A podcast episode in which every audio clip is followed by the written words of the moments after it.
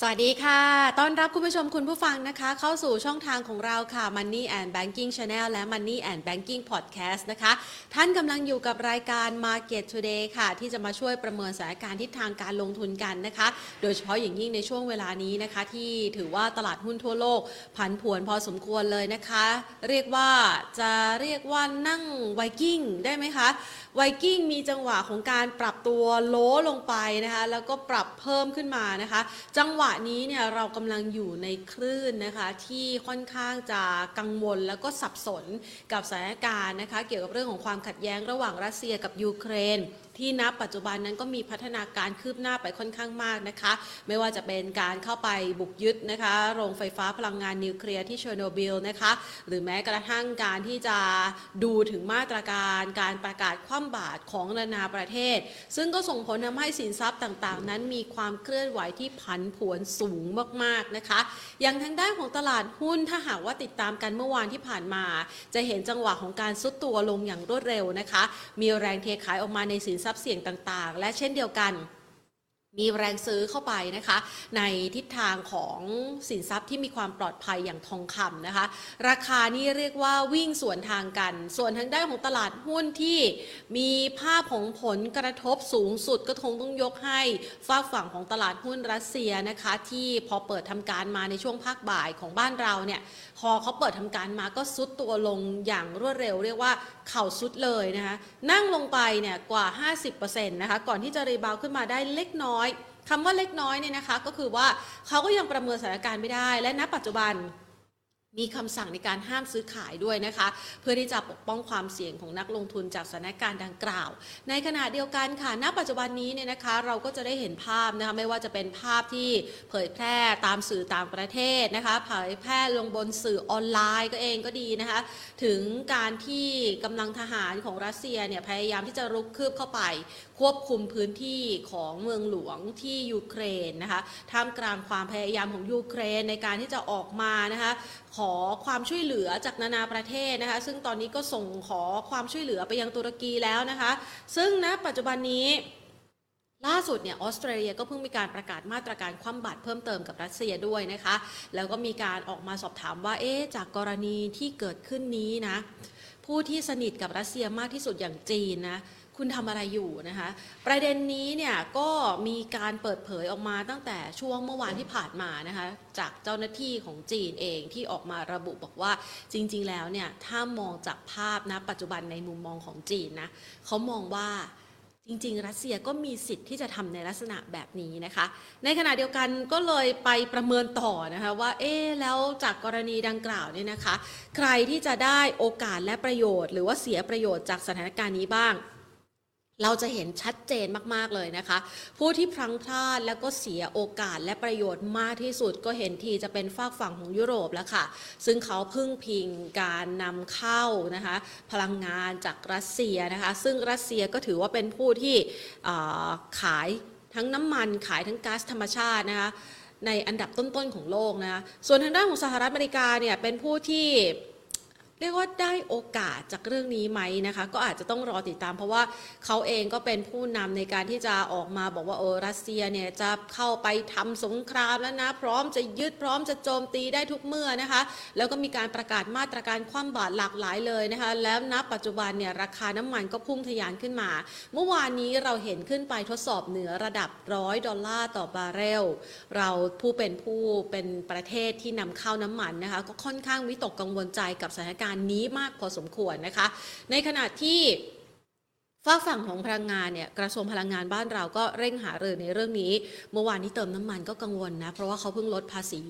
สัมปทามิตรในการที่จะช่วยดูแลดีเซลใช่ไหมคะ บางคนก็บอกว่าเออเพิ่งจะตรึงเรื่องของราคาน้ำมันในประเทศไปได้เอง ตอนนี้เนี่ยพอเกิดเหตุการณ์แบบนี้แล้ว เอ๊ะมันจะไหวไหมนะประเทศไทยนะคะ ในขณะที่ เห็นภาพนะคะของแรงขายมันก็มีจังหวะของแรงขายแหละเมื่อวานนะคะ มาจนถึงวันนี้เนี่ยราคาน้ำมันเนี่ยนะคะ ก็มีการปรับลดลงมานะคะ ถ้าหากว่าไปตรวจสอบดู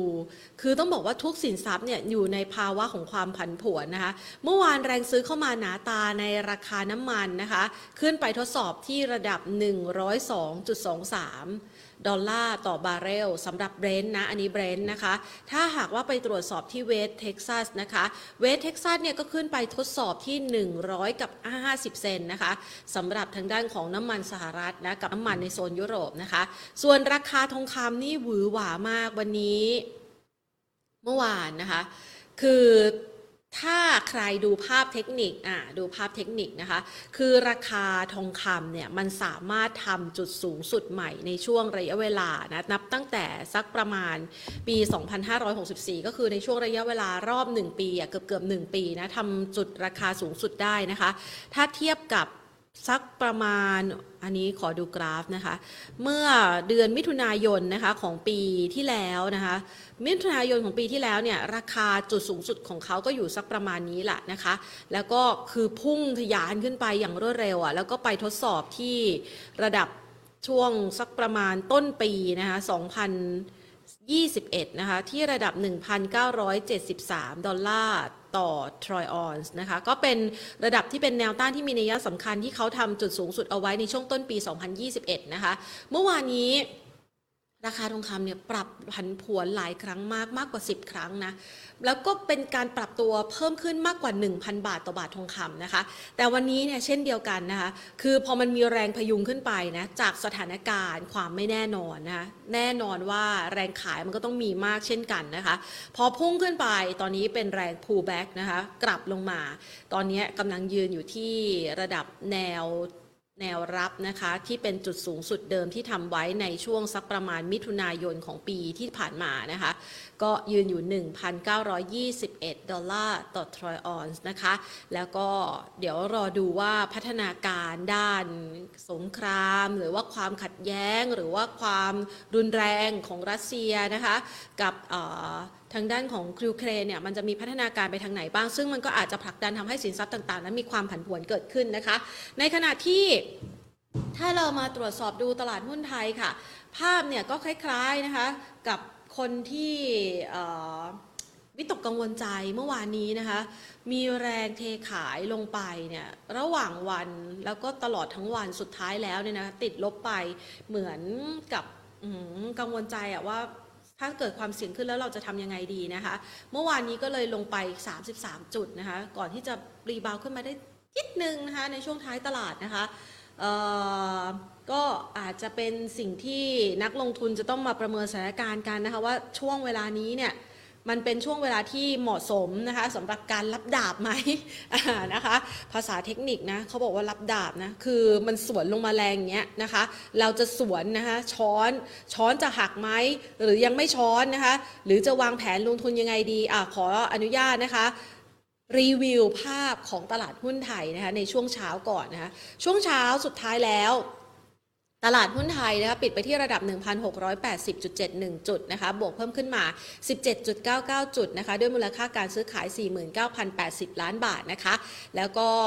มีภาพของแรงซื้อเข้ามาในหุ้นตัวต่างๆ ที่มีแรงตกใจขายเมื่อวานนี้ กลุ่มธนาคาร กลุ่มค้าปลีก กลุ่มพลังงานนะคะ หรือแม้กระทั่งกลุ่มท่องเที่ยวนะคะ กลุ่มสื่อสารเองวันนี้ก็มีแรงซื้อกลับคืนมานะคะ ดันให้ดัชนีนั้นสามารถที่จะพลิกกลับมาบวกได้ แต่ก็เกินครึ่งของเมื่อวานได้แค่นิดหน่อยนะคะ เดี๋ยวเรามาประเมินสถานการณ์นี้กันนะคะ กับมุมมองของนักวิเคราะห์นะคะ วันนี้เนี่ยรายการของเรานะคะได้มาจัดรายการกันนะคะเพื่อที่จะเสิร์ฟข้อมูลดีๆ ให้กับคุณผู้ชมและนักลงทุนนะคะ ต้องขอขอบพระคุณผู้ใหญ่ใจดีของเรานะคะ ธนาคารไทยพาณิชย์ที่สนับสนุนนะคะ ช่วงเวลานี้ให้เราได้มาพูดคุยกันนะคะ แล้วว่าวันนี้นะคะเราจะไปพูดคุยกับพี่กอล์ฟวิริยาราพรหมรัตนะค่ะ รองกรรมการผู้อำนวยการฝ่ายวิเคราะห์หลักทรัพย์ จากบริษัทหลักทรัพย์ IV Global จำกัดมหาชนนะคะ ขออนุญาตต่อสายสักครู่ค่ะ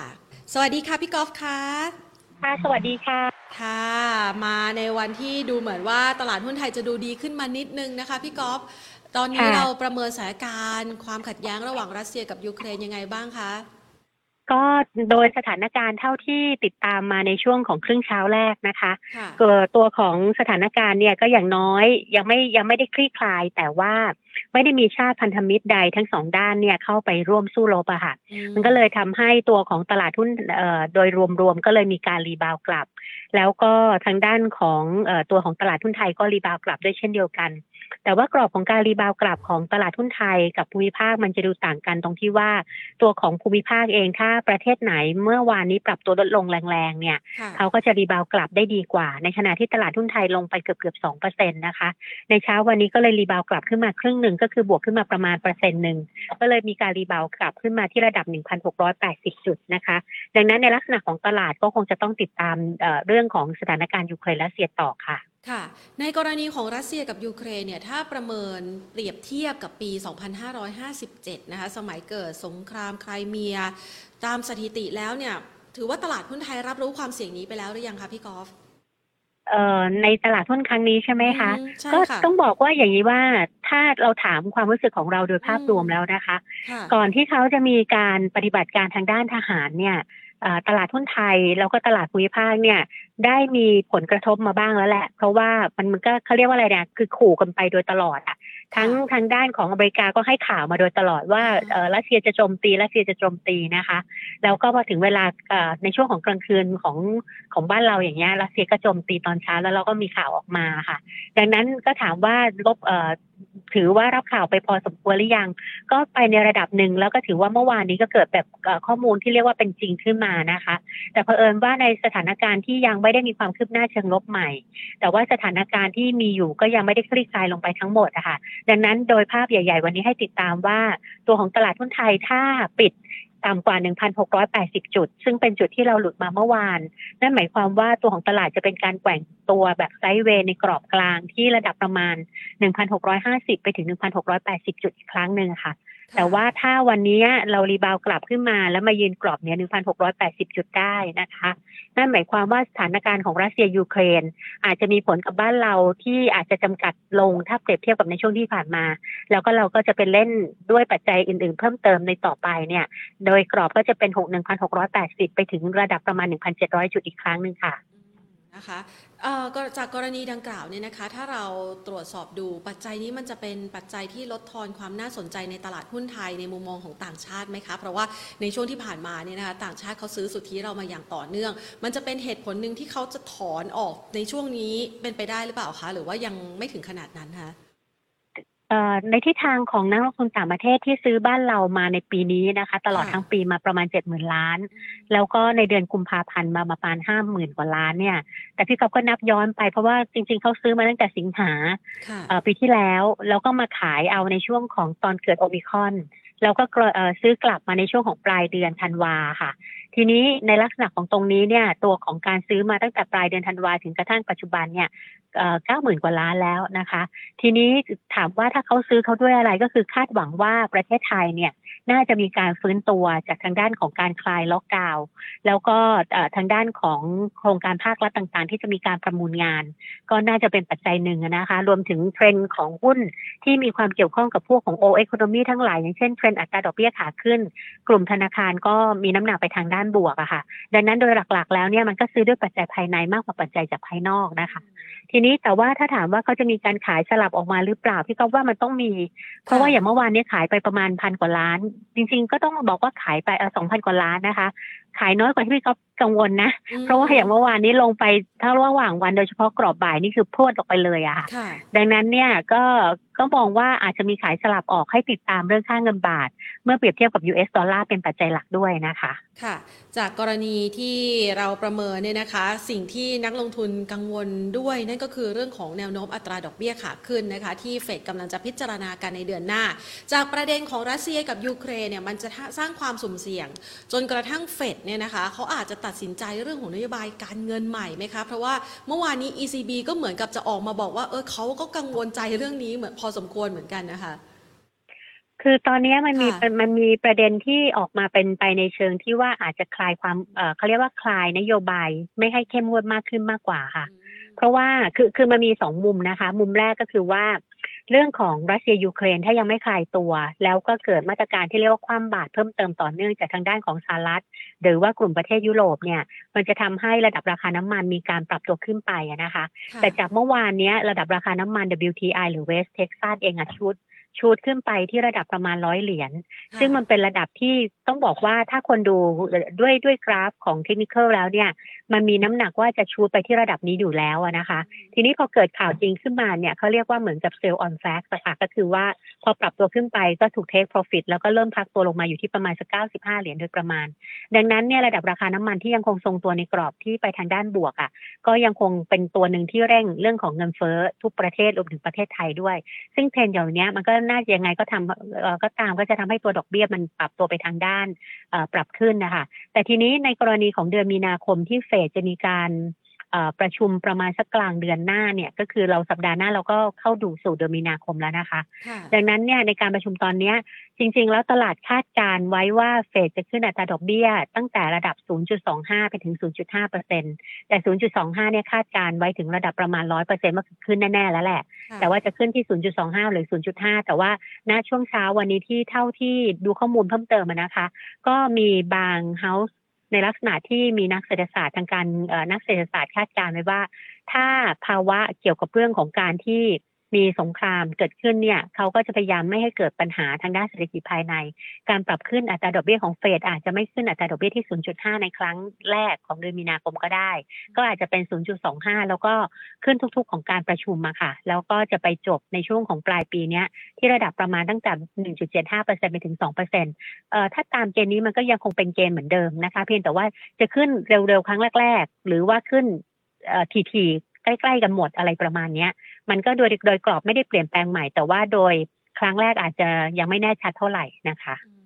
ค่ะก็อาจจะมีภาพหนึ่งที่เขาอาจจะต้องเอาเรื่องนี้เข้าไปประเมินรวมด้วยนะคะแต่อาจจะไม่ได้มีภาพของการกระทบอย่างชัดเจนสักเท่าไหร่นักนะคะพี่กอล์ฟขาทีนี้เรามาดูกันบ้างนะคะ จากกรณีของรัสเซียกับยูเครนเนี่ยมันมีผลกระทบกับเศรษฐกิจไทยในส่วนไหนบ้างไหมคะ ที่นักลงทุนอาจจะต้อง สนใจหรือว่าให้น้ำหนักความสำคัญเพิ่มเติมเข้าไป ซึ่งอาจจะมีผลกระทบกับเศรษฐกิจไทยโดยตรง หรือตลาดหุ้นไทยโดยตรงนะคะ ก็ตามข้อมูลที่พี่ก๊อฟเท่าที่ไฟเอามานะคะ เขาบอกว่าตัวของประเทศไทยเนี่ย มีภาวะต่อการเขาเรียกว่าส่งออกนำเข้าที่เกี่ยวข้องกับทางด้านของประเทศรัสเซียเนี่ยอยู่แค่ประมาณสักประมาณแค่ศูนย์จุดสี่ศูนย์จุดห้าเปอร์เซ็นเท่านั้นเอง แล้วก็ตัวของการนักท่องเที่ยวที่เข้ามาในประเทศไทยด้วยด้วยชาวรัสเซียเนี่ยก็ตกประมาณสักสามถึงสี่เปอร์เซ็นตนะคะของของนักท่องเที่ยวโดยภาพรวมแล้วก็ตัวของบริษัทจดทะเบียนในประเทศไทยที่ มีการเขาเรียกว่าทำธุรกรรมโดยตรงกับทางด้าน หรือว่าทำธุรกิจโดยตรงกับทางด้านรัสเซียเนี่ยก็แทบจะไม่มีเลยอะค่ะ ดังนั้นโดยภาพใหญ่ ๆ อย่างเงี้ยอาจจะมีผลกระทบทางตรงไม่เยอะแต่ผลกระทบในทิศทางที่เรียกว่าเป็นทางอ้อมอย่างเช่น ตัวของทางด้านยูเครนเองเนี่ยเขาผลิตก๊าซเท่าที่พี่กับจำได้น่าจะเป็นนีออนมั้งคะ ก็คือเป็นการผลิตก๊าซที่เขาเรียกว่าเป็น เจ็ดสิบเปอร์เซ็นของของโลกเลยอะ่ะแล้วถ้าเกิดว่าส่งออกไม่ได้ก๊าซเนี้ยมันมีผลไปกับทางด้านของการทำไอ้ตัวของเขาเรียกว่าตัวเวเฟอร์สำหรับพวกชิ้นส่วนอิเล็กทรอนิกส์นะคะ ซึ่งมันอาจจะไปกระทบกับหุ้นที่เกี่ยวข้องกับทางด้านของชิ้นส่วน อย่างเมื่อวานนี้กลุ่มที่พักตัวลงไปแรงๆเนี่ย ก็จะเป็นกลุ่มชิ้นจริง ๆ ลงแรงหลายกลุ่มนะ แต่ว่าก็จะมีกลุ่มชิ้นส่วนอิเล็กทรอนิกส์ก็ลงแรงด้วย แล้วก็กลุ่มของ ICT แล้วก็กลุ่มที่เกี่ยวกับพวก crypto mining ทั้งหลายอะค่ะ เพราะว่ามันอาจจะไปกระทบกับไอ้เรื่องของเครื่องขุดอะไอ้ตัวคอมพิวเตอร์อะไรพวกนี้นะคะ ดังนั้นเมื่อวานเนี้ถ้าคนมีหุ้นพวกนี้อยู่จะพบว่าทำไมมันลงแรงจัง ก็ประมาณอย่างเงี้ยนะคะ ดังนั้นก็เอาเป็นว่าผลกระทบทางอ้อมอาจจะมี และผลกระทบในเชิงของเซนติเมนต์อาจจะมี แต่ผลกระทบจริง ๆ เนี่ย ถ้าโดยนักเศรษฐศาสตร์ที่เขาประเมินกันก็อาจจะค่อนข้างจำกัดนะคะ ค่ะ มาดูกันบ้างนะคะ ในจังหวะเวลานี้สำหรับนักลงทุนระยะสั้นกลางยาวนะคะ พี่กอฟจะแนะนำเขายังไงดีคะเพราะว่าอย่างที่พี่กอฟบอกไปเนี่ยหนึ่งหกแปดศูนย์เนี่ยเป็นจุดวัดใจ คือถ้าขึ้นเนี่ยน่าจะไปดีแหละนะคะ แต่ถ้าลงเนี่ยก็อาจจะเคลื่อนไหวอยู่ในกรอบที่หนึ่งหกห้าศูนย์ถึงหนึ่งหกแปดศูนย์สักระยะหนึ่งคนที่กำลังประเมินสถานการณ์ในช่วงนี้เขาควรจะมีการวางแผนการลงทุนที่เหมาะสมยังไงบ้างคะ ก็เราเชื่อก่อนนะคะ เราต้องตั้งสมมติฐานก่อนว่าตลาดโดยภาพใหญ่ ๆ ของบ้านเราเนี่ย มันเป็นตลาดที่มีน้ำหนักไปในทิศทางที่ไปทางด้านบวก หรือว่าเป็นไซด์เวย์เราตั้งสมมติฐานก่อนนะคะ โดยภาพใหญ่ ๆ แล้วเนี่ย ตลาดของหุ้นไทยเนี่ยมีน้ำหนักมันไปทางไซด์เวย์กรอบบวก ก็คือค่อยๆ ไปทางด้านบวก แต่ว่าไม่ใช่ไปเร็วๆนักอะค่ะ เพียงแต่ว่าระยะสั้นๆ เนี่ยเรามีการพักตัวลงมาและหลุดกรอบ 1,680 ด้วยจากปัจจัยจากภูมิภาคเป็นปัจจัยหลัก แล้วก็มีปัจจัยภายในเรื่องของโอมิครอนค่ะดังนั้นเนี่ยพี่ต๊อกก็เลยประเมินเอ่อกรอบของตลาดเอาไว้อยู่ 3 จุดนะคะค่ะจุดแรกก็คือจุดของทางด้านเอ่อถ้าสมมุติว่าเราเคลื่อนไหวอยู่ใน 3 กรอบเนี้ยกรอบแรกคือ 1,680 ถึงระดับประมาณ 1,700 จุด กรอบนี้หมายความว่าตัวของตลาดภูมิภาไอ้ตลาดบ้านเราเนี่ยจะได้รับผลกระทบจากเรื่องของยูเครนรัสเซียไม่เยอะ แล้วก็เราตีฟื้นโดยการที่วันสองวันนี้เราน่าจะยืนกรอบใน1,680 กลับขึ้นมาได้อีกครั้งหนึ่งนะคะ แล้วก็เออเรายังคงติดกรอบแนวต้านประมาณ 1,700 หรือไม่เกิน 1,720 ด้วยประเด็นของโอมิคอน ซึ่งก็ตัวของภาพทัดที่มีการระบุว่าโอมิครอนจะ เร่งตัวในบ้านเราเนี่ยเหมือนเหมือนกับทางด้านของอเมริกากับยุโรปเนี่ยก็คือในเดือนมีนาคม ที่จะมีการเอ่อติดระดับที่เกินกว่าหนึ่งแสนรายต่อวันอันนี้อันนี้เอ่อทางด้านของคนประเมินที่เป็นนายแพทย์นะนะคะค่ะดังนั้นโดยภาพเหล่านี้เราก็จะเคลื่อนไหวอยู่ประมาณเนี่ยพันหกร้อยแปดสิบไปถึงประมาณสัก หนึ่งพันเจ็ดร้อยไม่เกินพันเจ็ดร้อยี่สิบแต่ว่าถ้าสมมุติว่าเราปิดเหนือหนึ่งพันหกร้อยแปดสิบจุดไม่ได้ แล้วลงไปเล่นในกรอบเอ่อที่สองก็คือกรอบพันหกร้อยห้าสิบไปถึงหนึ่งพันหกร้อยแปดสิบจุด กรอบนี้จะเป็นกรอบที่เรียกว่าความกังวลเรื่องของรัสเซียยูเครนยังไม่มีความคืบหน้าเชิงลบ แต่ว่ายังไม่ยุติ แล้วก็เรื่องของทางด้านโอมิครอนก็เร่งตัวไปเรื่อยๆ แต่ว่า เราก็ยังไม่มีมาตรการที่เขาเรียกว่าสร้างความเข้มงวดเพิ่มเติมนะคะค่ะเอ่อภาพเนี้ยก็จะเป็นการอย่างเงี้ยไปไปอีกสักระยะหนึ่งท้ายที่สุดถ้าเราไปเล่นในกรอบที่ต่ำกว่า 1,650 เราจะเปิดดาวไซด์ ลงไปที่ระดับประมาณสัก 1,620 กับถึง 1,600 จุดนะคะค่ะบวกลบอยู่ตรงเนี้ยเล็กๆเนี่ยประมาณเนี้ยนั่นหมายความว่าเราจะต้องมีปัจจัยใดปัจจัยหนึ่งที่สร้างแรงกดดันเพิ่มเติมอย่างเช่น ถ้าเป็นปัจจัยเรื่องของสถานการณ์ยูเครนรัสเซียก็ต้องมีชาติพันธมิตรอื่น เข้าไปช่วยข้างใดข้างหนึ่งอะนะคะค่ะซึ่งณปัจจุบันพี่ก๊อฟก็คิดว่าเขา ยังไม่ได้มีอะไรที่สร้างสร้างความกังวลไปขนาดนั้นนะคะค่ะแล้วก็ในช่วงของเออบ้านเราก็อาจจะมีประเด็นเรื่องของโอมิครอนเร่งตัวจนกระทั่งทำให้ตลาดกังวลว่าสบคชุดใหญ่อาจจะมีมาตรการที่เข้มงวดขึ้นคำว่าเข้มงวดขึ้นคือ กังวลว่าจะมีล็อกดาวน์เล็ก ๆ หรือว่าเอ่อ มาตรการที่ทำให้เศรษฐกิจมันอาจจะดูชะลอลงไปอะค่ะภาพนี้มันก็จะไปหาที่ระดับ 1,620 ถึง 1,600 จุดโดยประมาณนะคะ ดังนั้นในสามสเต็ปเนี้ยถ้าเราเป็นนักลงทุนในกรอบระยะกลาง เราก็สร้างเม็ดเงินเอาไว้สักสามส่วนค่ะส่วนแรกก็คือว่าถ้าเรายังคงเคลื่อนไหวในกรอบไซด์เวย์เนี้ยหุ้นที่ได้ประโยชน์จากเทรนด์อัตราดอกเบี้ย ยังไงก็ตามเดือนมีนาคมเฟดขึ้นดอกเบี้ยอยู่แล้วและตลอดทั้งปีปีนี้ยังไงก็ ก็เป็นดอกเบี้ยขาขึ้นอยู่แล้วหุ้นในกลุ่มธนาคารก็จะมีน้ำหนักทางด้านบวก การพักตัวลงไปก็เป็นโอกาสของการตั้งรับอะค่ะ แต่ว่าการตั้งรับไม่มีใครรู้อะค่ะว่ามันจะลงไปที่โลอยู่ที่ระดับไหน ดังนั้นการแบ่งไม้ก็แบ่งมาไว้สามอย่างน้อยสามสามไม้อะก็ถ้าสมมุติว่าตลาดในช่วงนี้ยังเป็นหนึ่งพันหกร้อยห้าสิบถึงหนึ่งพันหกร้อยแปดสิบก็ถ้าวันไหนมีการพักตัวลงไปก็ตั้งรับนะคะ ส่วนถ้าสมมุติว่ารับแล้วเกิดว่ามันมีประเด็นที่สร้างความกังวลเพิ่มแล้วหลุดลงไปอีก ก็ต้องมีอีกหนึ่งไม้ไปรับข้างล่างนะคะ ประมาณนี้ค่ะ ถ้าถ้าเกิดว่าในช่วงจังหวะเวลานี้นะคะผนวกกับการขึ้นอัตราดอกเบี้ยที่จะเกิดขึ้นในเดือนมีนาคม มันจะหลุดลงไปต่ำกว่านี้อีกไหมคะพี่กอล์ฟหรือว่าอันนี้เรารวมปัจจัยเรื่องของการขึ้นอัตราดอกเบี้ยเข้าไปเรียบร้อยแล้วค่ะถ้ามีอะไรที่เกินกว่า ขอบเขตความคาดหมายที่เมื่อกี้บอกก็อือฮึเป็นไปได้นะคะอืมอย่างเช่นอย่างเช่นค่ะอย่างเช่นยูเครนอ่าฮะรัสเซียเนี่ยสร้างความกังวลหนักกว่าเดิมจนกระทั่งทำให้ราคาน้ำมันเนี่ยชูดขึ้นไปเหนืออย่างที่เขาใช้ WTI ค่ะหรือเวสเท็กซัสเนี่ย กระโดดขึ้นไปถึงระดับเกินร้อยสิบเหรียญขึ้นอย่างเงี้ย ทำไมพี่ก็ถึงใช้คำว่าร้อยสิบเพราะจริงๆแล้วราคาน้ำมันมันเบี่ยงตัวได้ถึงระดับจากร้อยไปหาร้อยหกร้อยเจ็ดนะคะ ซึ่งเมื่อปีสองปีที่ผ่านมาเราเคยชูไปที่ระดับนั้นเนี่ย แต่ว่ามันยืนอยู่ไม่นานมันก็ลงนะคะ แต่หมายความว่าถ้ามันเบรกไอ้ร้อยหกร้อยเจ็ดมันเหมือนหุ้นนะคะ พอมันเบรกขึ้นไปมันก็จะมีน้ำหนัก เขาเรียกว่าอัพไซด์ไปอีกด้านหนึ่งแสดงว่าไอ้ตัวของความกังวลต่างๆ มันสะท้อนไปที่ราคาน้ำมัน ดังนั้นเงินเฟ้อมันจะเพิ่มขึ้นทิศทางดอกเบี้ยจะเร่งตัวมากขึ้น ซึ่งตรงจุดเนี้ยมันจะสร้างให้ตลาดมันเหวี่ยงตัวได้มากกว่าที่เมื่อกี้ประเมินไว้นะคะค่ะเอ่ออันเนี้ยอันเนี้ยอาจจะเป็นประเด็นที่มีผลเขาเรียกว่าไปไปทางด้านเดียวกันและอันที่สองคือพอน้ำมันไปทางด้านขึ้นไปอย่างนั้นปั๊บเนี่ยเม็ดเงินมันจะวิ่งเข้าไปหาสู่ที่สินทรัพย์ปลอดภัยมากกว่า ดังนั้น เงินมันจะเข้าไปสู่ค่าเงินดอลลาร์ค่ะ และดอลลาร์มันจะแข็งบาทก็จะอ่อนพอบาทอ่อนฟอเรนก็จะขาย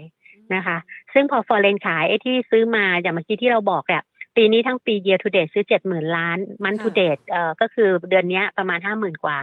แล้วก็ตลอดตั้งแต่เดือนธันวาคมซื้อมาประมาณเก้าหมื่นสี่เก้าหมื่นห้าก็จะเกิดการขายอะค่ะพอเกิดการขายปั๊บเนี่ยอันนั้นอะเอ่อเรามี foreign fund flow ที่เป็นแรงสนับสนุนอยู่ในรอบปีนี้ แต่ว่าถ้าเราขาดแรงนี้ไปเราก็จะผันผวนแล้วก็ถอยตัวลงดังนั้น ในลักษณะตรงนี้ก็อาจจะต่ำกว่าที่จุดที่ประเมินไว้ได้เหมือนกันค่ะ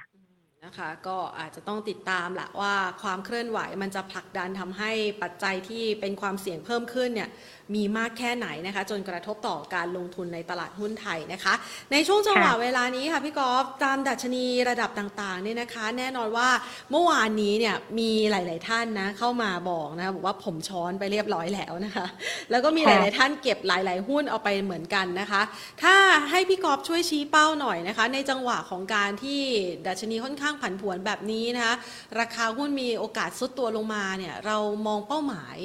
กลุ่มไหนตัวไหนไว้บ้างคะ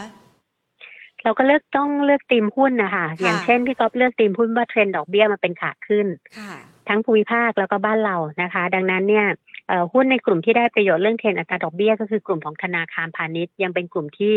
เอ่อเวลาพักตัวลงมาก็พิจารณาโดยกรอบของการตั้งรับได้นะคะ ซึ่งตัวธนาคารพาณิชย์เองเนี่ยผลประกอบการไตรมาสสี่ที่ประกาศออกมาเนี่ยดีกว่าที่ตลาดคาดการไว้ แล้วก็ตอนนี้ทยอยประกาศเรื่องของเงินปันผล แต่กว่าจะ XD ก็คือเดือนเมษายนนะคะ ดังนั้นเนี่ยตัวของกลุ่มธนาคารถ้าพักตัวลงมาก็เป็นโอกาสของการตั้งรับได้นะคะ ส่วนกลุ่มของที่ประกาศผลประกอบการไตรมาสสี่ออกมาในรอบ ตอนนี้ยังประกาศไม่ไม่หมดนะคะ แต่จะไปสิ้นสุดการประกาศก็คือต้นต้นสัปดาห์หน้าวันที่ 28 กุมภาทีนี้เนี่ยพอการประกาศออกมาแล้วกลุ่มที่ประกาศผลประกอบการดีกว่าที่ตลาดคาดการณ์เอาไว้แบบเซอร์ไพรส์เลยอะค่ะในรอบเนี้ยก็จะมีกลุ่มสองสามกลุ่มนะ นอกจากกลุ่มธนาคารพาณิชย์เมื่อกี้ที่บอกแล้วก็จะเป็นกลุ่มของค้าปลีก แล้วก็กลุ่มของทางด้านโรงพยาบาลนะคะ ซึ่งทั้งสองกลุ่มเนี้ยเอ่ออย่างวันเนี้ยนักวิเคราะห์ของเรา IV Global เนี่ยเขาก็มองว่ากลุ่มของโรงพยาบาลผลประกอบการไตรมาสสี่ออกมานี่เขาเรียกว่าเซอร์ไพรส์อะค่ะแล้วก็ผลประกอบการทั้งปีของปีที่แล้วก็เขาเรียกว่าปรับตัวดีขึ้นกว่าที่คาด ดังนั้นกลุ่มเอ่อกลุ่มโรงพยาบาลเองก็มี dividend แต่ไม่ไม่ได้เยอะนะคะ ดังนั้นกลุ่มเนี้ยอาจจะเป็นลักษณะของการที่ เอ่อเอ่อเขาเรียกอะไร trading ได้ในระยะสั้นๆนะคะค่ะก็ฟอร์มตัวขึ้นมา รวมถึงโอมิครอนที่เกิดขึ้นมาในระยะเนี้ยยังคงทำให้โอกาสต่อการที่เขายังคงสามารถทำรายได้ได้จากเตียงที่เต็มเนี่ย ก็ยังคงทำให้คาดหมายผลประกอบการไตรมาสที่หนึ่งต่อด้วยนะคะ ส่วนอีกกลุ่มหนึ่งที่ผลประกอบการออกมาดีกว่าที่ตลาดคาดการณ์ไว้อย่างมากเหมือนกันก็คือกลุ่มของค้าปลีก ซึ่งกลุ่มเนี้ยมันเป็นกลุ่มที่ในช่วงของไตรมาสครึ่งปีหลังของปีที่แล้วเนี่ย ต้องบอกว่าอ่อนแรงมากไม่ๆค่อยนะคะขึ้นเลยขึ้นเอไม่ไหวอ่อนแรงมากเลยค่ะอ่อนแรงมากเลย เพิ่งมาฟอร์มตัวเอาดีๆ ในช่วงของปลายเดือนมกราต้นเดือนกุมภาค่ะแล้วก็มีการ rebound กลับมาค่อนข้างเด่น แล้วก็พอตลาดผันผวนไปในช่วงของสัปดาห์นี้เนี่ย กลุ่มนี้ก็ยังคงพักตัวไม่ได้ลึกนักอย่างเช่น อย่างวันเนี้ย CPO นะคะ ก็รีบาวกลับขึ้นไปหลังจากเมื่อวานพักตัว ซึ่ง CPALL ก็ประกาศผลประกอบการออกมา ก็เรียกว่าดีกว่าที่ตลาดคาดการณ์เอาไว้มาก อาจจะมีโลตัสเข้ามาช่วยอยู่ข้างในนะคะค่ะแล้วก็นอกนั้นอย่างพวกตัวของซิงเกอร์อย่างเงี้ย ก็ผลประกอบการก็ออกมาดีกว่าที่ตลาดคาดการณ์ไว้ดังนั้น กลุ่มของพวกค้าปลีกยังได้อานิสงส์จากตรงนี้ด้วยนะตอน เรื่องของช้อปดีมีคืนที่เนี่ยสำหรับผลประกอบการไตรมาสที่หนึ่งแม้กระทั่งดูโฮมที่แทบจะไม่ขยับเลยเนี่ยก็ฟอร์มตัวขึ้นมาแต่ตอนนี้น่าจะรับรู้ข้อมูลเกี่ยวกับเรื่องของการรับ dividend ไปนะคะ ดังนั้นในลักษณะของค้าปลีกก็เป็นอีกหนึ่งกลุ่มที่เริ่มมีน้ำหนักไปในเชิงของการ rebound กลับที่ดูดีขึ้นถ้าเปรียบเทียบกับในช่วงของครึ่งปีหลังของปีที่แล้วอะค่ะ ค่ะ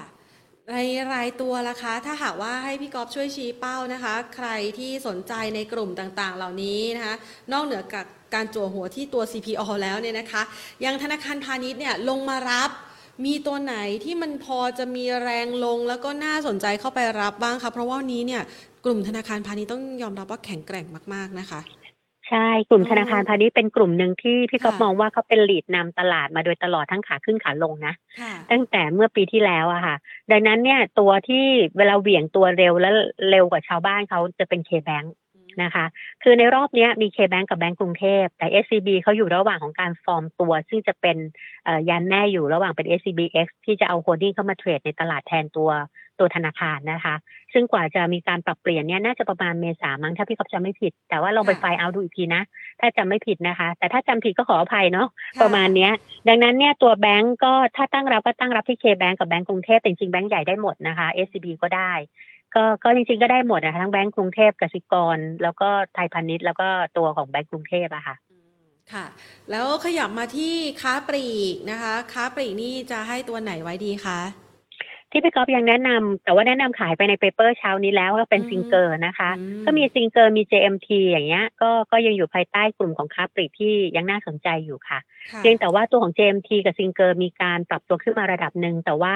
อาจจะชนแนวต้านนะ ระยะสั้นๆสำหรับ JMT เพราะว่าค่ะตัวนี้ก็ฟอร์มตัวมาสักระยะหนึ่งแล้วเหมือนกัน แต่ว่าเพิ่งมาปรับตัวดีในช่วงสัปดาห์นี้ อันนี้ก็ เอ่อพี่ก็พี่ก็ต้องบอกว่าเราแนะนำแล้วก็ได้กำไรมาจาก 62 บาทมาใกล้ๆ70 แล้วอะดังนั้นค่ะก็เลย แต่ก็ว่าแต่แต่ตอนนี้หุ้นมันก็ยังคงฟอร์มตัวอยู่ค่อนข้างดีกว่าตลาดนะคะ ค่ะอ๋อก็สำหรับใครมีก็อาจจะถือรอเล็กก็พี่ก็มองว่าถ้าเขาชนที่ 70 บาทแล้วไม่ผ่านก็ขายทำกำไรวนรอบเอานะคะ ได้ค่ะ ไปที่โรงพยาบาลค่ะ นี่โรงพยาบาลก็มีคุณผู้ชมเข้ามาถามเหมือนกันนะคะ เพิ่งบอกว่าอยากจะเข้าเหมือนกันตรงนี้แพงไหม ถ้าเป็นตัวที่พี่กอล์ฟแนะนกลางกลางำค่ะๆคำว่ากลางกลางๆคือว่ามันไม่ใช่เป็นตัวต่ำคือบางทีถ้าเราจะเล่นเทรดดิ้งคำค่ะความหมายของพี่ก๊อฟคือ คนที่จะเข้าตอนเนี้ยครึ่งหนึ่งน่าจะเป็น trading อ่านะคะ หมายความว่าจากเมื่อวานตลาดตกมา30กว่าจุดอืมวันนี้ rebound กลับขึ้นมาประมาณสักครึ่งทางนะคะ แล้วก็ถ้าคาดหวังว่าเสาร์อาทิตย์นี้เขาไม่ได้มีอะไรที่ร้ายแรงไปกว่าเดิม แต่ยังไม่สิ้นสุดนะค่ะเอ่อตัวของกลุ่มธนาคารอย่าง BDMS อย่างเงี้ยเมื่อเช้านี้เราก็ออกบทวิเคราะห์ออกมา BH บำรุงราษฎร์เหมือนกันนะคะค่ะแต่ว่าทั้งสองบริทั้งสองโรงพยาบาลนี้เนี่ยมันเป็นโรงพยาบาลขนาดใหญ่ แล้วก็อันนี้ส่งส์ที่เขาได้ถูกมองเป็นหุ้นเปิดเมืองตัวหนึ่งนะคะ ทั้ง BDMs กับ BH ต่างกับตัวของ BCH CHG นะคะค่ะพวกนั้นเนี่ยจะถือว่าเป็นหุ้นโรงพยาบาลที่เวลามีโอมิครอนแรงๆเนี่ยเขาก็จะได้ประโยชน์ดังนั้นในรอบเนี้ย หุ้นเปิดเมืองที่เป็น BDMs กับ BH รวมถึงไอ้ตัวโรงพยาบาลที่ได้ประโยชน์จากโอมิครอนมันก็เลยมาพร้อมกันหมดอะค่ะอืมดังนั้นตัว BDMs เองถ้าถามว่าจะซื้อแบบตั้งรับก็ซื้อประมาณ 23 บาทเอ่อ50 ประมาณเนี้ย คือมีการพักตัวลงมาแล้วต้องไม่หลุด 23 นะ แล้วก็เล่นใน trading ถ้าเป็นกรอบใหญ่ๆก็ 23ถึง25 อย่างเงี้ยค่ะ ก็เป็น trading ไปค่ะนะคะคุณผู้ชมก็ถามเข้ามาพอดีเลยบอกว่าเข้าตรงนี้ยังไม่แพงไปใช่ไหมคะ อ่านะคะ BDMS เหรอคะก็ใช่ใช่ค่ะอ๋อเมื่อเช้าย่อไปที่23.6 เอ่อพี่ก็คิดว่าน่าจะตั้งรับดีกว่านะ เพราะค่ะบางทีเนี่ยมันอาจจะติด24แล้วก็ถ้าไม่ผ่าน24ก็จะพักตัวอยู่ภายใต้กรอบ23ถึง24อะค่ะค่ะ แต่ว่าถ้ามันเบรก24ก็จะมี50ตังค์ไปหา24.5แล้วก็แนวต้านใหญ่ก็อยู่ประมาณ25บาทค่ะ ค่ะ เอาละมาดูต่อนะคะคุณผู้ชมสอบถามเข้ามาหลายตัวเลยนะคะ อย่างตัวหุ้น M นะคะ MK สุกี้นะคะ มองแนวต้านที่เท่าไหร่คะพี่กอล์ฟ MK สุกี้นี่เขาก็ไม่ค่อยไปเหมือนกันนะ คือเป็นไปทุนเปิดเมืองอะอ่ฮะเวลามีข่าวเกี่ยวกับเรื่องโอมิครอนก็จะเวียงเวียงๆนิดนึงนะคะ แต่ว่าถ้าโดยกรอบแล้วก็มองว่าเป็นหุ้นไซด์เวย์อะค่ะ แล้วก็ค่ะกรอบแนวต้านก็ติดใกล้ ๆ ประมาณ55 แล้วก็กรอบแกว่งก็อาจจะอยู่ประมาณสัก 50ถึง55 ก็ประมาณนี้อยู่ กลุ่มอาหารก็ยังเป็นอีกหนึ่งกลุ่มที่ฟื้นตัวในช่วงไตรมาสที่ 4 นะคะค่ะแต่เพียงแต่ว่าพี่ก๊อฟยังไม่ได้ดูผลประกอบการของเอ็มก็เลยอาจจะว่าให้มองเป็นภาพรวมของกลุ่มไปแล้วกัน เพราะว่าโดยหุ้นกลุ่มของฟู้ดเองเนี่ยผลประกอบการโดยรวมก็ออกมาอยู่ในเกณฑ์ที่ฟื้นตัวถ้าเปรียบเทียบกับไตรมาสที่สามอะค่ะค่ะขอขยับไปดูที่ตัวราดนะคะ ราด ราดนี่หลายคนก็สนใจนะราชบุรีใช่ไหมใช่ใช่แต่มันราคาไม่ค่อยขึ้นนะคะ ทรงตัวอยู่ระดับนี้มาเป็นปีแล้วอะค่ะคือถ้าถามว่าเป็นเทรดดิ้งก็ไม่น่าสนใจอะค่ะอ่าฮค่ะ แต่ว่าแต่ว่าถ้าถามว่าจะเป็นลงทุนที่เขาก็ไม่ได้ไปดูว่าเขาดีเวเดนเยอะขนาดไหนอดีตอะอาจจะเยอะอยู่แต่ปัจจุบันค่ะไม่แน่ใจว่าเท่าไหร่ ดังนั้นก็ยังไม่ได้น่าสนใจเท่าไหร่นะคะค่ะถ้าดูตามระดับราคาก็เป็นการแกว่งตัวแบบแคบค่ะๆ แบบยังไม่ได้โดดเด่นนะคะ ก็คืออยู่ภายใต้ 43 ถึง 45 46 อะไรประมาณนี้อยู่ค่ะ ถือหนึ่งปีต่อจากนี้นี่ พอยังมีอนาคตให้ได้คาดหวังไหมคะ ไปดูตัวอื่นดีกว่าไหมคือคือเวลาเราอยากอยากจะค่ะคาดหวังหุ้นตัวหนึ่งเนี่ย เราต้องอ่าฮะคาดหวังสองเรื่องค่ะเรื่องแรกเขาว่าเราคาดหวัง dividend อือฮึเรื่องที่สองเราคาดหวังส่วนต่างราคาหุ้นค่ะทีนี้เนี่ยพี่ก๊อฟก็ขออภัย ถ้าใครสนใจตัวนี้ลองไปดูอืมว่าเขามี dividend เท่าไหร่ค่ะถ้า dividend เขาสู้แบงค์ไม่ได้ก็ไปที่แบงค์ดีกว่าไหมคะอืมนะคะเพราะว่าแบงค์เนี่ยยังมีดีเวเดนอยู่ในขอบขายประมาณ สามเปอร์เซ็นต์ไปถึงค่ะประมาณสักห้าเปอร์เซ็นต์มีบางแบงค์จะได้ถึงหกเปอร์เซ็นต์กว่าด้วยนะ อย่าง KKP อย่างเงี้ย ประกาศ dividend ครึ่งหลังออกมาเนี่ยสองบาทกว่าค่ะ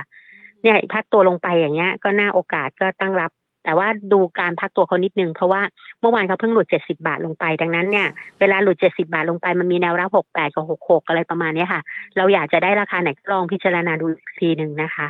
ก็มีดีเวเดนสองบาทกว่าจะ XD ลองไปดูว่า XD วันไหนพี่ก๊อฟจำไม่ได้จริงค่ะอันนี้ต้องอันนี้อย่าลืมไปดูข้อมูลเพิ่มกันอีกทีนะอ่าจะให้แค่ขอบข่ายแบบเป็นกรอบใหญ่ ๆ ไว้นะคะใช่ค่ะจะได้ไปหาข้อมูลเพิ่มเติมนะคะ เพราะว่าบางทีปล่อยนอนนิ่ง ๆ ไว้ก็เสียดายนะคะ บางครั้งราคาหุ้นมันไม่ค่อยขึ้นเท่าไหร่ใช่ไหมคะก็ใช่เพราะว่าส่วนต่างไม่ค่อยได้ราคา แล้วก็ค่ะอีกอย่างหนึ่งเนี่ยก็ลองไปดูว่าเขามี โปรเจกต์อะไรใหม่ ๆ ที่จะสร้างความคาดหวังเชิงบวกหรือเปล่า ซึ่งตรงนั้นมันจะทำให้ตัวของส่วนต่างระดับราคาหุ้นหรือว่า capital gain มันก็จะมีโอกาสได้มากขึ้นนะคะค่ะ ขยับไปที่ global บ้างค่ะ global มองยังไงคะ global เหรอคะ global เดี๋ยวดูราคานี้วัสนิดุดนึงก่อสร้างใช่ไหมคะแล้วก็อุปกรณ์ภายเอ่ในบ้านอค่ะ XD ไปแล้ว XD ไปแล้วใช่ไหมคะ ทีนี้ XD ไปค่ะยี่ห้าเอาวันนี้นี่ใช่ไหม XD ใช่ไหม XD ยี่ห้าเอ็กยี่ห้าวันนี้ค่ะ ก็ ถ้าหุ้นในกลุ่มวัสดุก่อสร้างเนี่ย มันจะสวนทางกับตัวระดับราคาน้ำมันอยู่อย่างหนึ่งนะคะค่ะเพราะว่าถ้าราคาน้ำมันไปทางด้านบวกเนี่ยกลุ่มวัสดุก่อสร้างจะมีน้ำมันเป็นต้นทุน ดังนั้นเนี่ยตัวของหุ้นก็จะมีการพักตัวลงไปอะค่ะดังเอ่อตัวที่วันนี้ตลาดหุ้น rebound แต่ถ้าตัวไหนพักตัวลงมาพี่ก็ไม่แน่ใจว่า dividend ของเขากี่บาทนะคะ แต่ว่าถ้าวันนี้พักตัวลงมาแล้ว อยู่ในขอบข่ายใกล้ๆ dividend เพราะว่ามันลงไปบาทสิบตังค์อะห้าเปอร์เซ็นต์กว่าอืม ก็ถ้าดูตัวอย่างเนี้ยก็ยังไม่ได้น่าสนใจเท่าไหร่ค่ะ ค่ะอะงั้นขยับไปที่ดูโฮมบ้างค่ะ ดูโฮมค่ะน่าจะปันผลไปแล้วนะเอ่อน่าจะปันผลไปแล้วค่ะตอนนี้เริ่มฟอร์มตัวมาดีขึ้นนะคะ ก็เป็นหนึ่งหุ้นที่พี่ก๊อฟ recommend เก็งกำไรไปในช่วงของเออสัปดาห์ที่แล้วนะคะค่ะแล้วก็พอขยับขึ้นไปที่ประมาณใกล้ๆยี่สี่จุดห้าก็ยี่สี่จุดสองนี้ยี่สี่จุดห้าก็ ขายเล่นรอบอะค่ะค่ะ ดังนั้นตัวนี้ยังเป็น sideway ภายใต้กรอบประมาณ 23 ต้นๆ ไปถึงประมาณ 24 กลางๆนะคะ แล้วก็ติดกรอบแนวต้านประมาณ 25 บาท ถึง 25 บาทสลึงอยู่ค่ะ ค่ะ เขาจะขึ้นเครื่องหมาย XD วันที่ 4 เดือน 3อ่ายังไม่ได้ X เนอะอ่าโอเค งั้นอย่าลืมไปตาม X แล้วกันนะคะอ่านะคะ จะได้มีภาพที่หลาย ๆ คนอาจจะต้องไปคำนวณรวมกับเงินปันผลด้วยนะคะไปค่ะดูที่โอริบ้างค่ะ คุณผู้ชมถามว่ามันมีข่าวอะไรคะทำไมมันยังลงต่อจริง ๆ โอรินี่ช่วงนี้เขาก็คาดหวังว่าปีนี้จะสดใสไหมคะ เท่าที่พี่ก๊อฟดูมาระดับราคาหุ้นเขาก็ไปพอสมควรเหมือนกันนะอีโอลิค่ะเนี่ย อือฮึเดี๋ยวต้องเข้าไปดูราคากราฟนิดนึง เดี๋ยวแป๊บนึงนะคะ ค่ะ ต้อง แต่ว่าเอ่อหุ้นในกลุ่มของทางด้านอสังหาเนี่ยก็ไม่เลวนะคะ ในผลประกอบการไตรมาสสี่ที่ประกาศออกมาสำหรับกลุ่มของอสังหาริมทรัพย์อะค่ะค่ะแต่ว่าตัวของโอลิเอ่อ ตอนนี้อยู่ในกรอบของการพักตัวนะคะ โดยแนวโน้มเนี่ยต้องระวังว่าถ้าเราถ้าเขาปิดต่ำกว่า 11.5 เนี่ย มันจะมีโอกาสของการพักตัวลงมาหาประมาณ อย่างน้อยก็มี 50 ตังค์ลงมาหาที่ประมาณ 11 บาท ถึงประมาณ 10 บาท 50 ยังอยู่ในขอบข่ายของการพักตัวหลังจากที่ปรับตัวขึ้นไปค่อนข้างเยอะนะคะ พอถามถึงตัวในกลุ่มอสังหาเข้ามานะคะ หลาย ๆ คนก็ถามเลย Q House Noble เป็นยังไงบ้างคะ พี่ก๊อฟมองกลุ่มนี้ยังไงคะ ลุ่มอสังหาพี่ก๊อฟมองว่าปีนี้เนี่ย ถ้าดูโดยราย sector แล้วอะก็น่าจะเอ่อฟื้นตัวดีกว่าในปีที่แล้วนะคะเอ่อแต่ว่ายังไงก็ตามแล้วโดยโดยบริษัทไหนที่มีโครงการที่เป็นภาพบ้านแนวราบเนี่ยจะดีกว่าที่เป็นคอนโดมิเนียมค่ะแต่ว่าตัวของคิวเฮาส์เองก็ถ้าดูการแกว่งตัวของเขามันก็ปรับตัวขึ้นมาระดับหนึ่งนะ แต่เพียงแต่ว่าในระยะเนี้ยยังเป็นการพักตัวลงมา แล้วก็อยู่บนขอบข่ายของการแกว่งตัวประมาณสักสองบาทยี่สิบ ถึงประมาณสองบาทห้าสิบนี่กรอบใหญ่ ๆ นะคะ ส่วนตัวของโนโบโนโบนี่ไม่เคยดูระยะพักใหญ่แล้วอืม ก็ยังไม่ค่อยโดดเด่นเท่าไหร่อะค่ะ แล้วก็ปรับตัวลงมาอยู่ที่ระดับประมาณใกล้ๆหกบาทเอ่อระวัดระวังการพักตัวของโนโบนิดนึง เพราะว่าถ้าหลุดกรอบเอ่อโลที่แล้วน่าจะอยู่ประมาณสักห้าบาท ประมาณสักห้าบาทแปดสิบห้าบาทเก้าสิบถ้าหลุดกรอบตอนนี้กำลังเทสอยู่นะคะ แต่ว่าถ้าหลุดลงมาก็ยังไม่น่าสนใจสำหรับโนเบิลอะค่ะ ค่ะ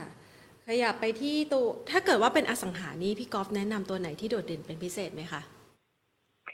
อืม ยังไม่ค่อยมีเท่าไหร่นะอ๋อแต่ที่จะมีที่ผ่านค่ะมาเนี่ยรู้สึกว่าแลนด์อ่าแอนฮะด์เฮาส์เนี่ยมีแรงซื้อกลับเข้ามาดีกว่าเพื่อนอ่าฮะแล้วก็ปรับระดับราคาขึ้นไปเหนือกรอบระดับราคา 9 บาทเอ่อ29บาท 50 ได้นะคะค่ะแต่ว่าในช่วงของสองสามวันที่ผ่านมาเขาพักตัวลงมาเดี๋ยวดูกรอบพักนิดนึง ถ้าเขาพักตัวลงมาแล้วเขาไม่หลุดกรอบประมาณ 9 บาทนะคะก็น่าสนใจอยู่ แล้วก็น่าจะมี dividend ระดับที่พอสมควรนะคะสี่ห้าเปอร์เซ็นต์อะไรประมาณเนี้ย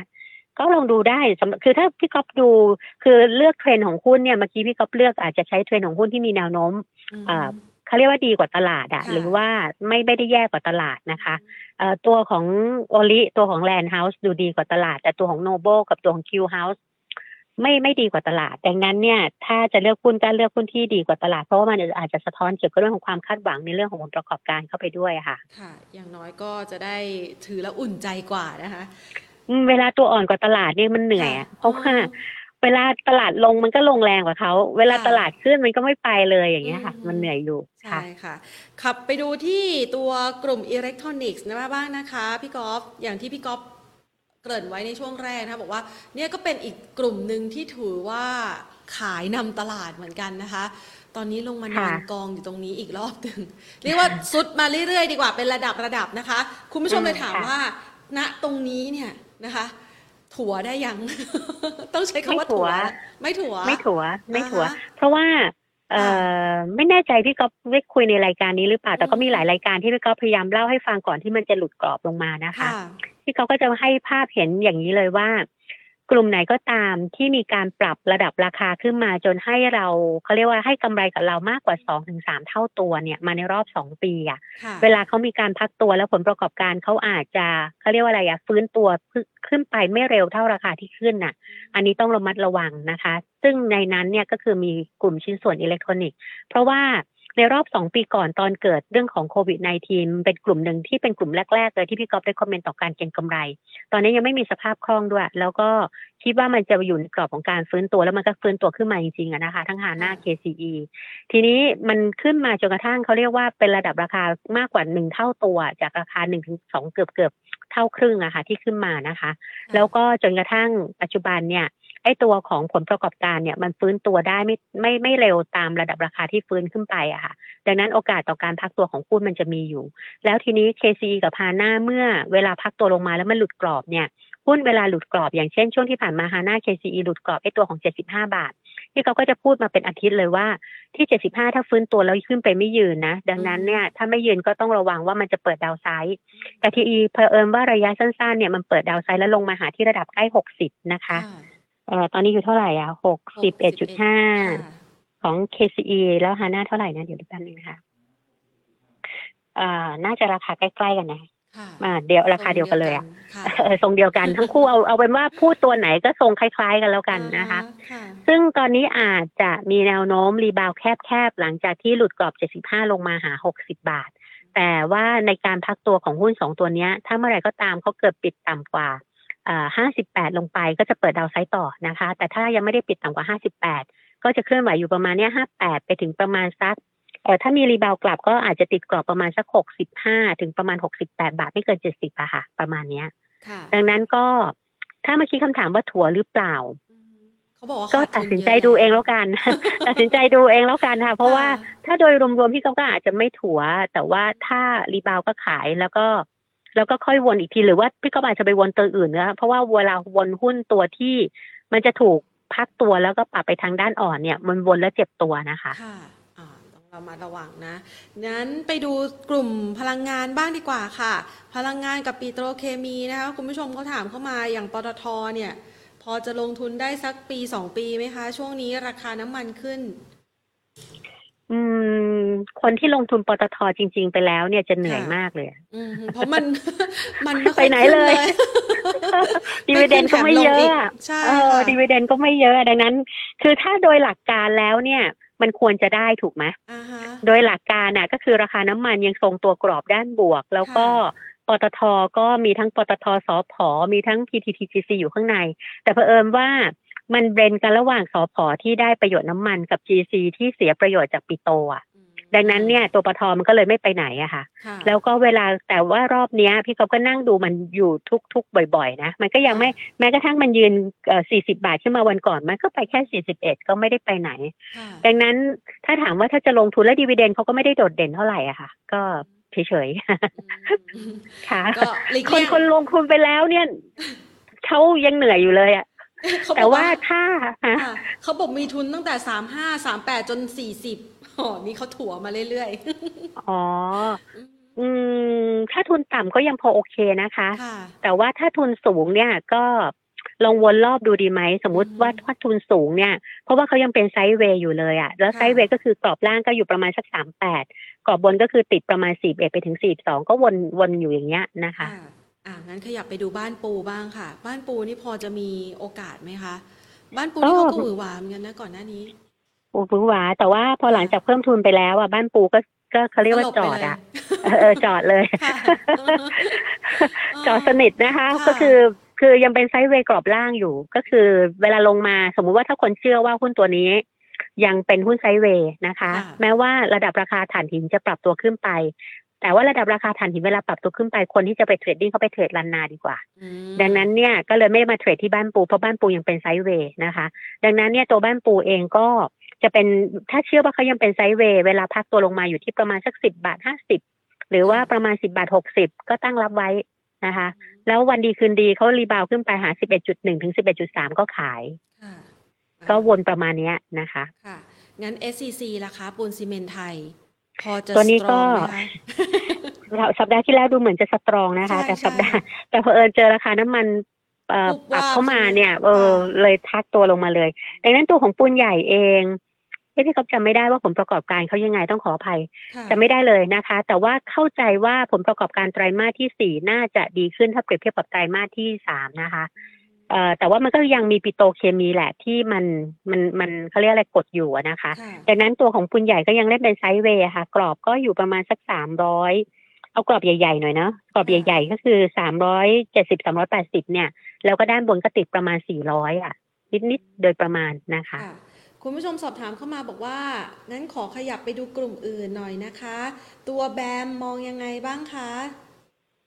ตัว BAM ปีนี้ก็ดูสดใสขึ้นนะคะค่ะเพราะว่าก็เป็นหนึ่งในหุ้นที่พี่ก๊อฟก็ได้ comment เก็งกำไรสลับเข้าสลับออกมาตั้งแต่ตอนต้นปีเลยตั้งแต่เดือนมกราคมค่ะแต่พอปรับตัวขึ้นไปในระดับหนึ่งเนี่ยเขาก็ยังไม่เบรกกรอบไอ้ยี่สิบสองบาทเอ่อห้าสิบขึ้นไปนะคะ ดังนั้นกรอบการแกว่งตัวของเขาถ้าแบบในกรอบแคบเนี่ยเขาก็แกว่งตัวภายใต้กรอบยี่สิบบาทห้าสิบไปถึงยี่สิบสองอย่างเงี้ยค่ะเอ่อ ก็เล่น trading ภายใต้กรอบนี้ไปก่อน พอดีว่าประเด็นเกี่ยวกับเรื่องของ AMC อะอืมอืม ไม่แน่ใจว่า ว่าทางด้านของแบงค์ชาติประกาศออกมาหรือยังเนอะว่าให้ AMC สามารถไปเอ่อเขาเรียกอะไรไปบริหารไอ้หนี่เสียของภาครัฐได้ เอ๊ะแผนเขาประกาศยังคะพี่ก๊อฟไม่แน่ใจจำไม่ได้ค่ะเดี๋ยวแพนเออถ้าเพราะไอ้ตัวเนี้ยจะเล่นด้วยประเด็นเนี้ยเป็นประเด็นหลักนะคะ แต่ว่าถ้าถามว่าเทรนด์ของปีนี้ดีดูดีกว่ากว่าก ว่าในช่วงปีที่ผ่านมา แล้วก็ยังเป็นการเล่นไซด์เวย์ภายใต้กรอบค่อนข้างไปทางด้านบวกนะคะค่ะเอ่อที่ระดับประมาณสักยี่สิบจุดห้าไปถึงยี่สิบสองจุดห้าประมาณเนี้ยค่ะอืมค่ะ รู้สึกว่าจะยังไม่มีรายละเอียดออกมานะคะเรื่องค่ะอ๋อนี่เขาบอกว่า ยังไม่มีค่ะ ยังไม่มีรายละเอียดสำหรับยังไม่มีใช่ไหมคะใช่ค่เพราะว่าพี่เขาก็ตามอยู่นะ แต่ว่ากลัวพลาดไปว่าวันไหนไม่ได้โฟกัสเข้าไปแล้วเขาประกาศออกมาแล้วเราไม่รู้นะคะอืมฮึค่ะเอองั้นเราขยับไปดูที่ตัว Ford Smart บ้างค่ะ Ford Smart หลังๆ นี่เขาดังนะเต่าบิน F Smart ใช่ไหมใช่ค่ะอ่าที่ตัวเขามีนี้ก็เต่าบินค่ะตัวนี้เคยพอดีเราเคยไปคุยแบบเลคคอมเมนต์ลูกค้าอยู่ค่ะกลุ่มหนึ่งอะนะคะ ตอนนั้นก็ระดับราคาก็ปรับตัวอ ย่างน้อยมากยังอยู่ด้านล่างของราคาเลยอยู่เลย เมื่อปีที่เกิดโควิดตอนปลายปลายๆปีอะค่ะ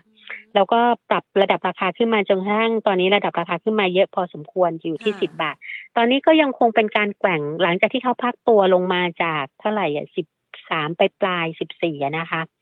ตอนนี้ลงมาอยู่ที่ประมาณสิบบาทสามสิบ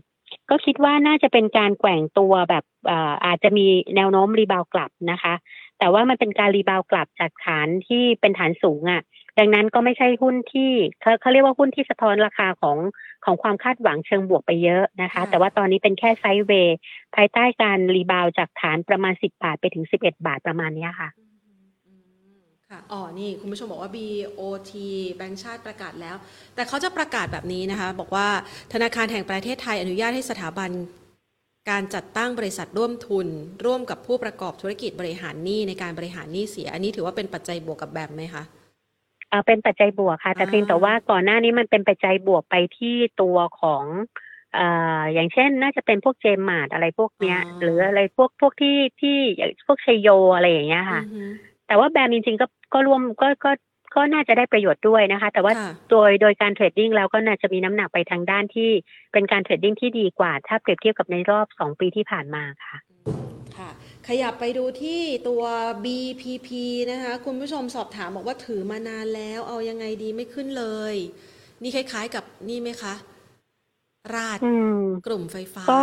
คล้ายๆกัน อืม คือกลุ่มของโรงไฟฟ้าจริงๆแล้วเนี่ยเอ่อตัวของน้ำมันบางทีก็กลายเป็นตัวกดดันนะคะค่ะ สำหรับไอ้ตัวของกลุ่มโรงไฟฟ้า เวลาตัวน้ำมันขึ้นแรงๆเนี้ย หุ้นในกลุ่มโรงไฟฟ้าก็ไปทางด้านอ่อนนะคะแล้วก็เวลาค่าเงินบาท มีกรอบของการอ่อนค่า ตัวของกลุ่มโรงไฟฟ้าก็โดนเข้าไปด้วย ดังนั้นในลักษณะของตัวกลุ่มโรงไฟฟ้าเนี่ย ตัวของ BPP ก็จะคล้ายๆกันก็คือเออยังเป็นหุ้นที่อ่อนแรงกว่าตลาด แล้วก็การแกว่งตัวของเขาก็จะดูแคบลงจาก 16 กว่าๆเนี่ย ก็ยังคงอยู่ที่ประมาณสัก 16 ถึง 18 บาทประมาณนี้มันมีอยู่ตัวหนึ่งที่วันนี้แนะนำเข้าไปในในค่ะเปเปอร์ของทางด้าน IB Global ก็คือตัวของบางจากอืม บางจากเนี่ยไม่ได้ดูเขามาพักหนึ่งแต่ปรากฏพอเมื่อวานนี้เขาสวนทางตลาดขึ้นมาได้โหปรากฏว่าระดับราคาเขาดูฟอร์มตัวโดดเด่นนะคะค่ะแล้วก็ขึ้นมายืนเหนือกรอบ 27 บาทขึ้นมาได้ แต่วันนี้อยู่ในกรอบของการพักตัวอ่าก็ดูมีแนวโน้มจะดีกว่าตัว BPP นะคะ ดังนั้นก็ลองดูบางจาก BCP น่าจะดูสวยกว่า BPP ในเชิงเทรดดิ้งอะค่ะ ค่ะ ขยับไปต่อนะคะที่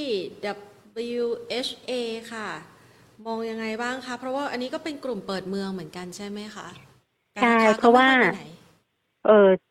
ที่ก๊อฟชอบอมตะมากกว่า WHA นะ ถ้าเชิงค่ะเทรดดิ้งอะนะคะอ่เวลาเวลาเทรดดิ้งอมตะดูจะให้น้ำให้เนื้อกว่า WHA อะค่ะ แต่ว่า WHA เองเนี่ย กับอมตะเองก็เอ่ออะไรโดยอมตะเนี่ยน่าจะได้ประโยชน์จากเรื่องของ EV car แล้วก็ในการผลักดันที่เขาออกมาตรการเรื่องของภาษี EV car แล้วก็เรื่องของการที่จะเร่งการเอ่อเขาเรียกว่า การการผลิต EV car ในประเทศไทยอะนะคะค่ะโดยที่เขากำหนดมาตรการออกมาแล้วเนี่ย โดย WHA เนี่ยก็ที่เขาเข้าใจว่าน่าจะเป็นอมตะได้ประโยชน์ที่ค่อนข้างจะโดดเด่นกว่า แต่ว่า WHA เองก็เป็นการแกว่งตัวที่เป็นกรอบด้านบนนะคะ แต่ว่าภายใต้กรอบแกว่งก็ยังอยู่ที่ประมาณสักสามบาทสามสิบถึงประมาณสามบาทห้าสิบหรือสามบาทหกสิบก่อนก็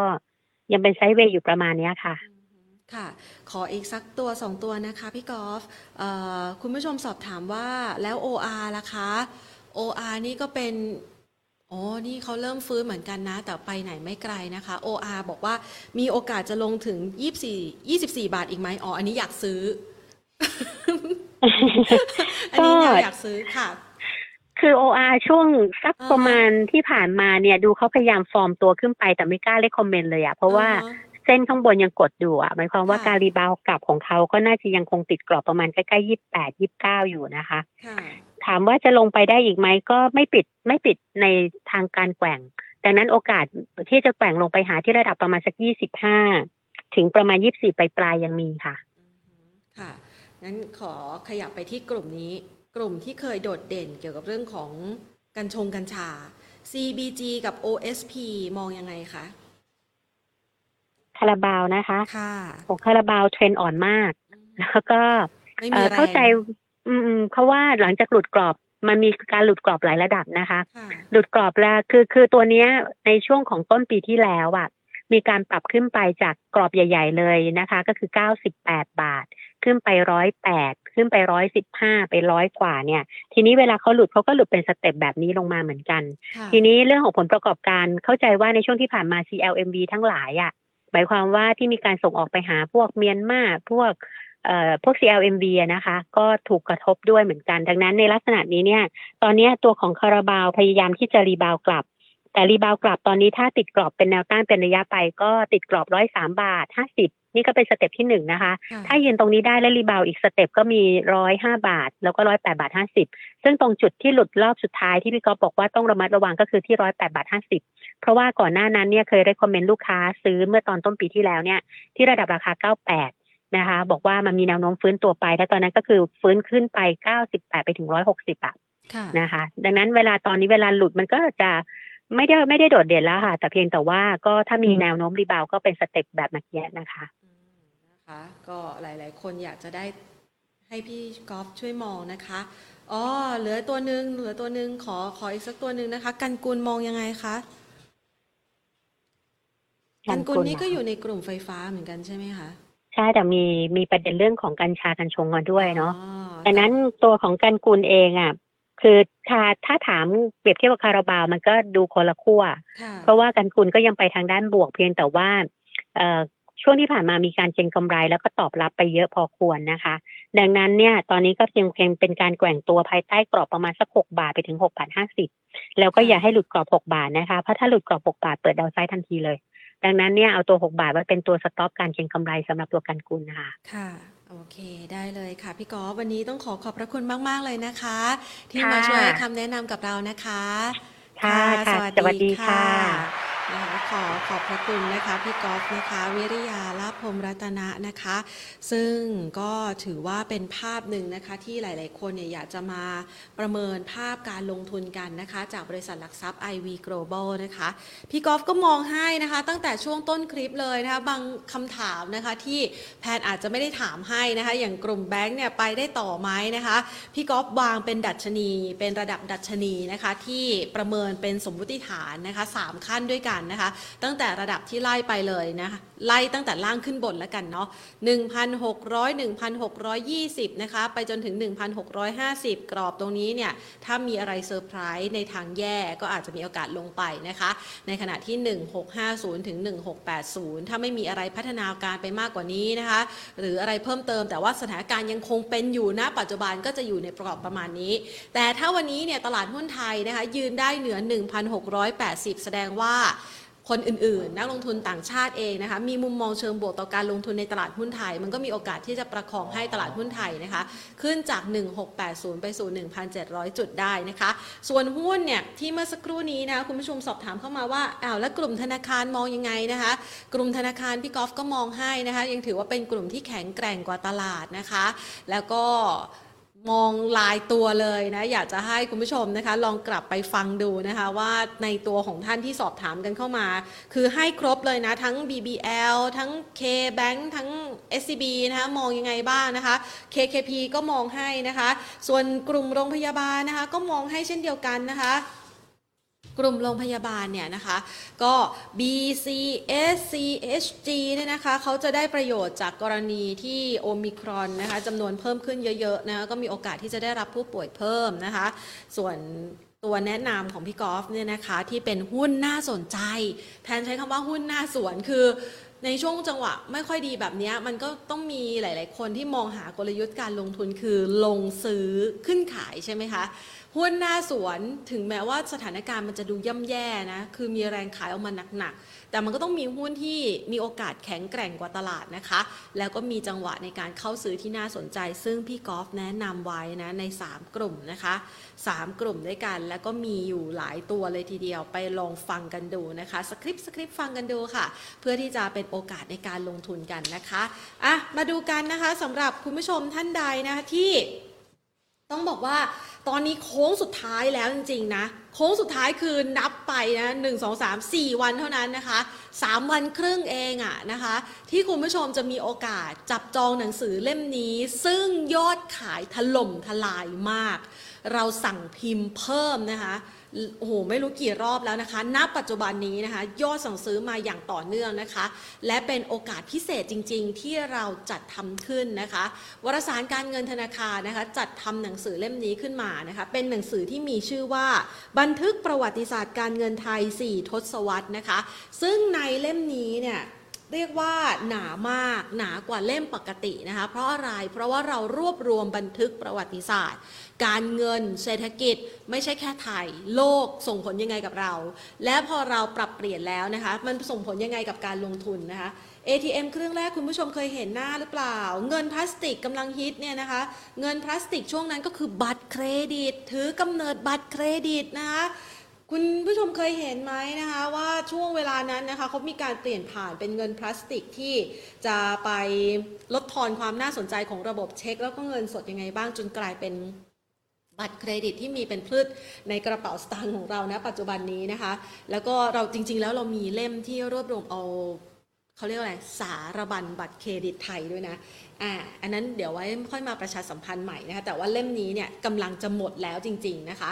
400 trust เถื่อนเปิดตัวโต้แบงค์ชาติไม่ผิดกฎหมาย โอ้โหนี่ มีล้ม trust นะคะ หรือแม้กระทั่งเรื่องของ trust ตึกดำ สงครามอ่าวเปอร์เซีย ชุด Market Cap 3.6 ล้านนะ ช่วงเวลานั้นนะคะปี 2533 อิรักบุกคูเวตนะคะ ช่วงเวลานั้นเนี่ย ส่งผลกระทบต่อตลาดหุ้นนะ รวมไปถึงตลาดหุ้นไทยด้วยนะคะ คุณผู้ชมราคาน้ำมันดิบในตลาดโลกเมื่อก่อนนี้นะ ในช่วงนี่ถ้านับไป 30 ปีย้อนหลังเนาะ เขาเคยอยู่ที่ระดับ 20 ดอลลาร์ต่อบาร์เรลอะแต่ก็ไม่แปลกนะ เพราะว่าเมื่อปีก่อนนู้นที่เจอโควิด นั่นติดลบไปก็มีนะ บางช่วงบางตอนคำว่าติดลบไม่ใช่ราคาจริงนะคะ มันเป็นราคาในตลาด future นะคะ แต่ว่าถ้าเราลองย้อนกลับไปนะคะเราจะเห็นว่าราคาน้ำมันเนี่ยถูกมากในช่วงปีนู้น นะคะ แล้วมันก็ดีขึ้นมาเกือบเท่าตัว ช่วงนั้นเนี่ยตลาดหุ้นไทยก็ผันผวนนะ ปรับตัวลดลงมากสุดเป็นอันดับที่ 2 ในภูมิภาครองจากตลาดหุ้นไต้หวันเลยนะคะ แล้วก็ยังมีเรื่องของ one stop service ของมหาเศรษฐีนะกำเนิด private banking นะคะ โอ้โห จะบอกว่า เล่มนี้รับรองค่ะ มีไว้เถอะค่ะ คุณผู้ชมจะได้นึกย้อนอดีตนะคะของตัวเราเองนะคะภายใต้สถานการณ์ต่างๆ เชื่อว่าทุกสถานการณ์มีผลกระทบกับตัวเราทั้งสิ้นนะคะ ไม่ว่าจะกระทบในแง่ของการเงิน ในแง่ของอาชีพการงาน ในแง่ของพอร์ตการลงทุน หรือแม้กระทั่งในแง่ของการใช้ชีวิตที่เปลี่ยนแปลงไปนะคะคุณผู้ชมสามารถศึกษาประวัติศาสตร์เหล่านี้ เพื่อที่จะประเมินหาแนวโน้มอนาคตได้นะคะแต่ถ้ายังนึกไม่ออกว่าใน 40 ปีที่ผ่านมามีสถานการณ์อะไรเกิดขึ้นบ้างนะคะเล่มนี้รวบรวมไว้แบบแน่น ๆ และแน่นขนาดไหนแน่นแบบพิมพ์กระดาษเกรดแบบดีมากๆนะคะ ให้กลับไปย้อนดูนะคะ เริ่มต้นใช้สกุลเงินยูโร นายวันวันวินาศกรรมนะคะ ที่เกิดขึ้นในโลกนะคะ ในสมัยนั้น โอ้ ช่วงเวลานั้นเขาเรียกว่าอะไรช่วงเดือนกันยายนนะ เป็นช่วงวินาทีหยุดโลกที่ทุกคนต้องมองอยู่ที่หน้าจอโทรทัศน์ว่า โหไม่เคยนึกภาพมาก่อนเลย เครื่องบินวิ่งวิ่งบินเอาบินบินบินชนตึก World Trade นะคะอะนะคะเล่มนี้นะคะสำหรับคุณผู้ชมท่านใดที่อยากจะจับจองเป็นเจ้าของ ท่านจะได้รับส่วนลดพิเศษ 20%นะคะ จากราคาปกนะคะ 500 บาท เหลือเพียงแค่ 400 บาทเท่านั้นนะคะ จองสั่งซื้อมาที่ Line My Shop ค่ะ add money and banking นะคะ หรืออยากจะโทรมาสอบถามก็ได้นะคะ ว่ามันเหลืออยู่แค่ไหนแล้วยังเหลือพอหรือเปล่านะ 026914126 ถึง 30 นะคะ ต่อ 13101313 นะคะ ที่บอกว่า 3 วันครึ่งเพราะอะไรถึง 28 กุมภาพันธ์นี้เท่านั้นนะคะ ที่ท่านจะได้ส่วนลดพิเศษแบบนี้20%นะคะจากราคาปกนะคะ500 บาทนะคะลดไป 20%เลยนะคะท่านสามารถครอบครองหนังสือเล่มนี้ได้นะคะ เป็นหนังสือหนังสือประบันทึกประวัติศาสตร์การเงินไทย 4 ทศวรรษนะคะ ฝากเอาไว้ค่ะ ยอดจองเยอะจริงๆนะ คือที่แพนพูดเนี่ยไม่ไม่เทียบเท่ากับความจริงไม่ได้เลยนะคะ คือมีคนสั่งกันเข้ามาอย่างต่อเนื่อง แล้วก็โรงพิมพ์ของเรานะคะ ก็พิมพ์กันทั้งวันทั้งคืนเลยทีเดียวละค่ะ หวังว่าน่าจะเป็นโอกาสที่ท่านจะได้สะสมหนังสือดีๆ เล่มนี้นะคะ ฝากเอาไว้ค่ะสำหรับวันนี้นะคะ แล้วก็ฝากเอาไว้สำหรับคลิปนี้นะคะ ให้คุณผู้ชมนะคะ ได้มาประเมินสถานการณ์การลงทุนกัน แล้วก็หาหุ้นนะคะที่น่าสนใจนะ หุ้นหน้าสวนนะหุ้นหน้าสวนนี่ไม่ใช่ใช้หอหีบนำนะ เดี๋ยวคนจะคิดไปถึงว่าอออยู่หน้าสวนผลไม้สวนต้นไม้อะไรประมาณนี้เนาะนะคะ ฝากเอาไว้ขอบพระคุณนะคะสำหรับการติดตามแล้วก็ขอบพระคุณนะคะสำหรับหลาย ๆ ท่านนะคะ คุณสมาร์ทเกิร์ช่วยในเรื่องของการหาข้อมูลมาพูดคุยการจัดรายการกันด้วยนะคะรู้สึกอบอุ่นใจมาก ๆ เวลามาคุยด้วยกันในรายการนี้ Market Today นะคะมาช่วยประเมินสถานการณ์การลงทุนกันเพื่อให้ทุกคนนะคะ และเพื่อน ๆ ของเรานะคะ ชาวนักลงทุนมีพอร์ตที่แข็งแกร่งสู้กับทั้งวิกฤตโควิด -19 แล้วก็สถานการณ์ณปัจจุบันรัสเซียกับยูเครนนะคะ หวังว่าทุกท่านจะได้ประโยชน์ และก็สร้างกำไรกำไรให้กับพอร์ตการลงทุนได้ค่ะ วันนี้หมดเวลาแล้วนะคะ เจอกันใหม่จันทร์หน้าสัปดาห์หน้านะคะ วันนี้ลากันไปก่อนสวัสดีค่ะ